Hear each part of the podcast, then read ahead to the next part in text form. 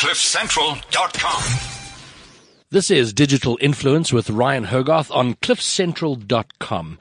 And every week I am talking about the impact of technology and digital on our world and all aspects of it, the way, the way we do business, the way we interact with each other, how things have changed, how our behaviors have changed, how our, the way we think about the world has changed. And then going forward, if you're in business, what you, should you be thinking about when it comes to digital and technology? If you're a customer, if you're looking for a job, any aspect of how we should be thinking about about the world and technology as we go forward. And today I'm talking about a subject that uh, that's particularly close to me. I, I have a a strong fondness, I think as most people should do when it comes to education. And we're in this weird situation now when we look at how the world is changing and evolving.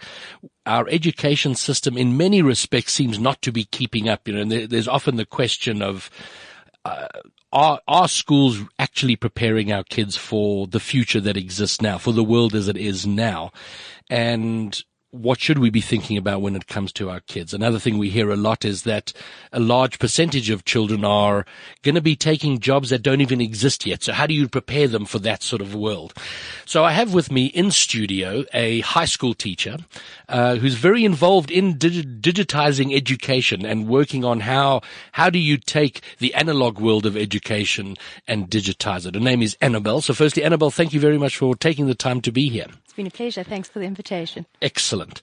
Now, in the brief little chats we've had, you're you're clearly quite excited and quite passionate about it. You've I been am. in education for 25 years, yes. so you spent a lot of time doing things the old way, and and now and now restructuring, rethinking, relooking at it. So let's ask the question first of all.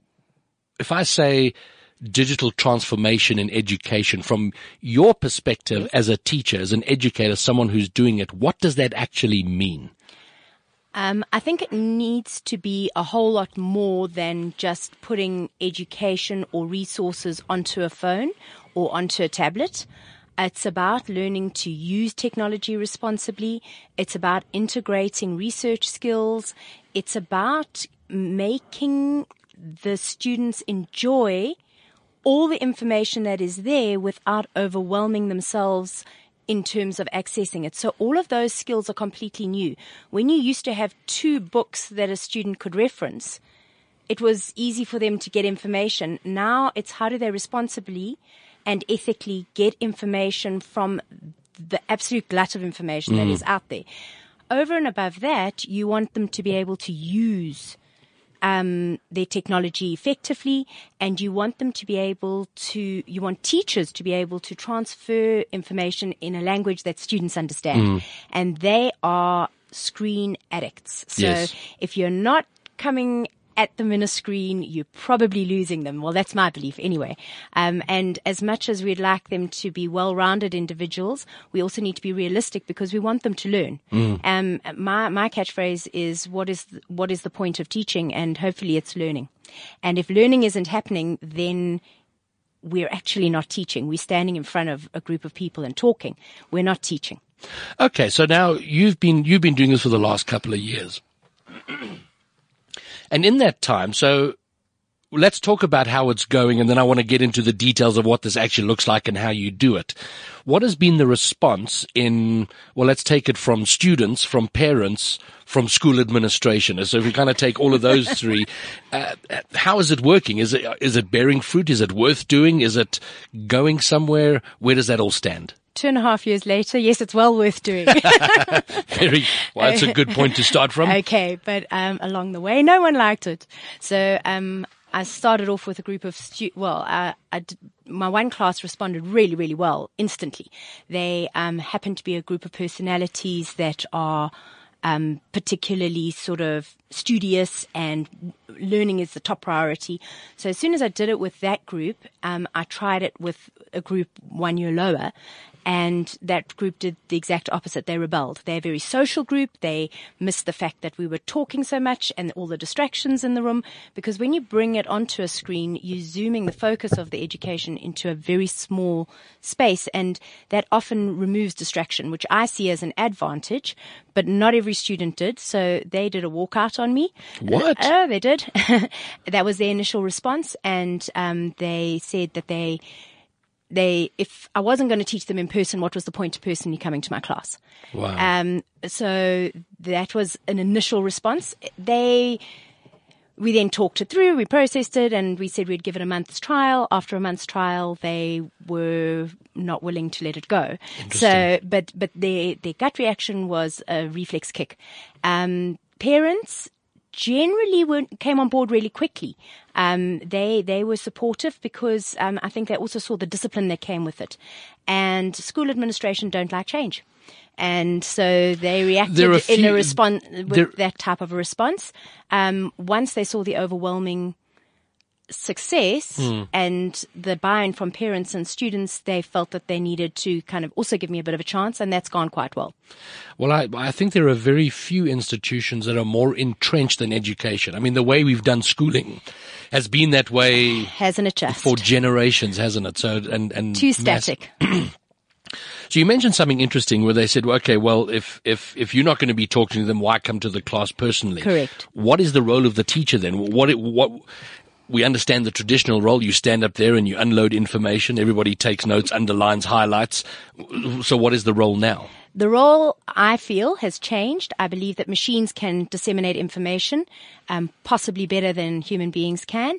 And my role has become that of facilitator, problem solver, um, troubleshooter, um, supporter. So I feel that my role is being very, very much redefined. And um, that that has required quite a lot of reading, quite a lot of research from me, and quite a lot of training. I, you know, I've been to bits and pieces of courses, but I've been motivated enough to, in essence, retrain myself. But my role has changed completely from, um, you know, the sage on the stage. Um, I'm now sitting and I'm on by their side. I walk around the room. I'm sitting on chairs, working right next to students Wow. when they're having difficulties. Yeah, becomes much more personalized actually. And interestingly enough, the strangest offshoot has been how my personal relationships with students have improved, even though I'm more digitally connected with them. And that is because I'm caring about their personal need. They don't have to listen to me when I'm talking to Johnny or to Tabo about his problem. Yes. They're engaged with their own learning and they're only interacting with me on their problems, which makes it so much more personalized. It's, it's be- been awesome. So how? So let's now get into the nitty gritty of um, how this actually, how you do it. So so it's it's it's a lot more than just taking a textbook, dumping it on a, making it a PDF and putting it on a tablet, and and you've been very involved with that in the actual digitizing process. Yes. So, so how does this look? So if we take standard or sorry, grade grade 10 science, uh, uh, I guess I am as old as that that comment suggests. But okay, so grade 10 science, which would normally be open your textbook and a teacher talking. What's different? How how is it done digitally? What have what have you done with it? Okay, I, I've done one brand. There are a multitude of different ways of doing it, and I have a number of colleagues who have engaged with it slightly differently, particularly for different subjects. But for science, what really works well is to get a concept across and then to reinforce that with some practice examples. Um, and so what I'm doing is instead of me standing in front of the class and giving the lesson, I've pre-recorded the lessons on a tablet. So um, it's With yourself, like With myself. as a video, audio. no, it's a um, it's a smartboard screen, a moving screen on a Oh, tablet, okay, basically. okay. And um, so they've got my voice in their ear. They're seeing the problem unfolding in front of them, pretty much as if they were watching the board, and they just don't see me in front of them. But they they know me. And I'm the same voice that talks to them Mm. when I'm solving problems. So I think that's really quite nice to have that congruency. Although I feel that my material would probably help a student who didn't have a teacher at all. I think it's best if there's an absolute synergy between the teacher that talks on the machine and the teacher Mm. that's talking to them in class.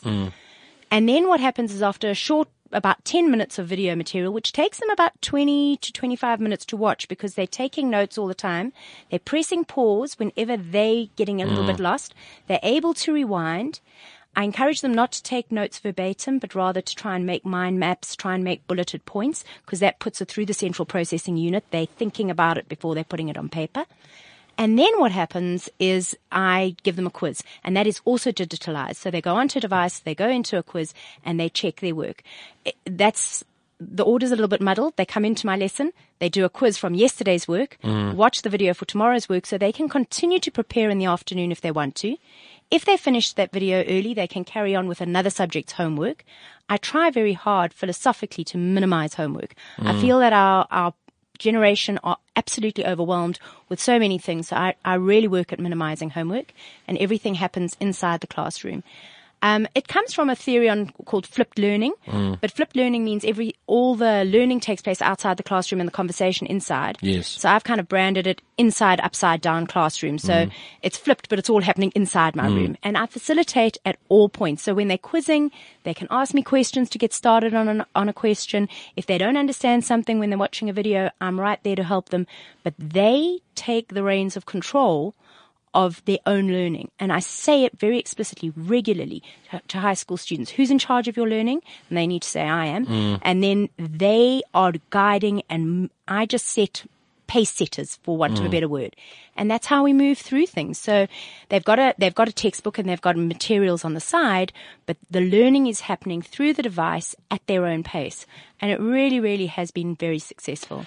Now, we're, we're certainly in the early days of this globally. Uh, you know, I think everyone in the world is struggling a little bit about where do we go with our education, and and what you've just outlined and described is, is very progressive. It sounds very positive, but even in, within your own environment, is it still? Are you still considered a sort of pilot project, or is this now spilling into other subjects, other teachers, other areas?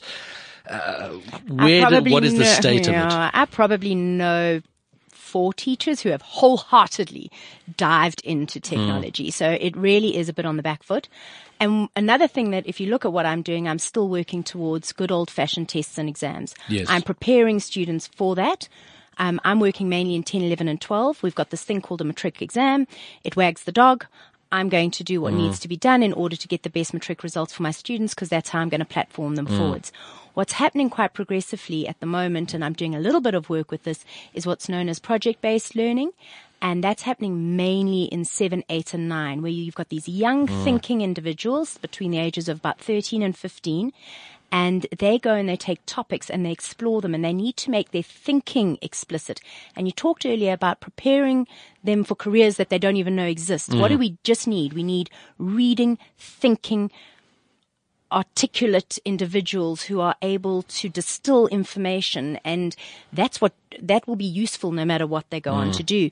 And project based learning is all about that. There's some schools that have set up maker spaces where students are able to express their learning through art forms through creative forms through 3D printing. So you know all of that is happening.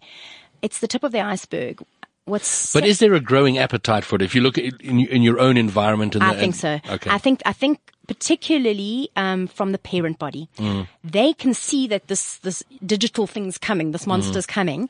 They they themselves feel out of their own depth and they want their children to be prepared. So they want something that involves getting them ready for that career that doesn't exist yet. Okay. A- and these are the kinds of things that, that inspire hope in a parent body. And so certainly in private education, that is happening. All right. And what we haven't touched on, and, and we're not even going to have time to touch on, yes. but I think it's worth at least highlighting the point that you are in private education and, this, and, these are initiatives in private education. We have a massive gap or, or a lot of thinking to do when it comes to public education yeah. because the state of that, you know, we can't even get old school textbooks to our kids in sure, many cases. Sure. Um, but, but hopefully it starts to get driven. Well, I don't know. I mean, this sort of thing's got to catch on and I don't know as briefly as possible where do we stand? Where do we go with that? How do we address that challenge? Well, at the moment, we're sitting with the textbooks being given to some students on a tablet and them not even knowing how to access it because the teacher training hasn't happened mm. properly. Um, so that I'm not saying it hasn't happened anywhere, but the large areas haven't. So that's a concern. And I, feel that technology is going to do one of two things. My hope is that technology is going to narrow the gap between private and mm. government education because the resources that are going to get developed are going to be so awesome that it's going to mean that you become less dependent on the person standing in front of the room. And, I, and then, and the facilities all around. However, I'm frightened that the opposite is going to happen. Mm. I think at this stage, it's actually widening the gap between private and government education. And in many cases, there are pockets of excellence. I mm. mean, there are some awesome government schools that have wholeheartedly embraced this and are doing incredible work.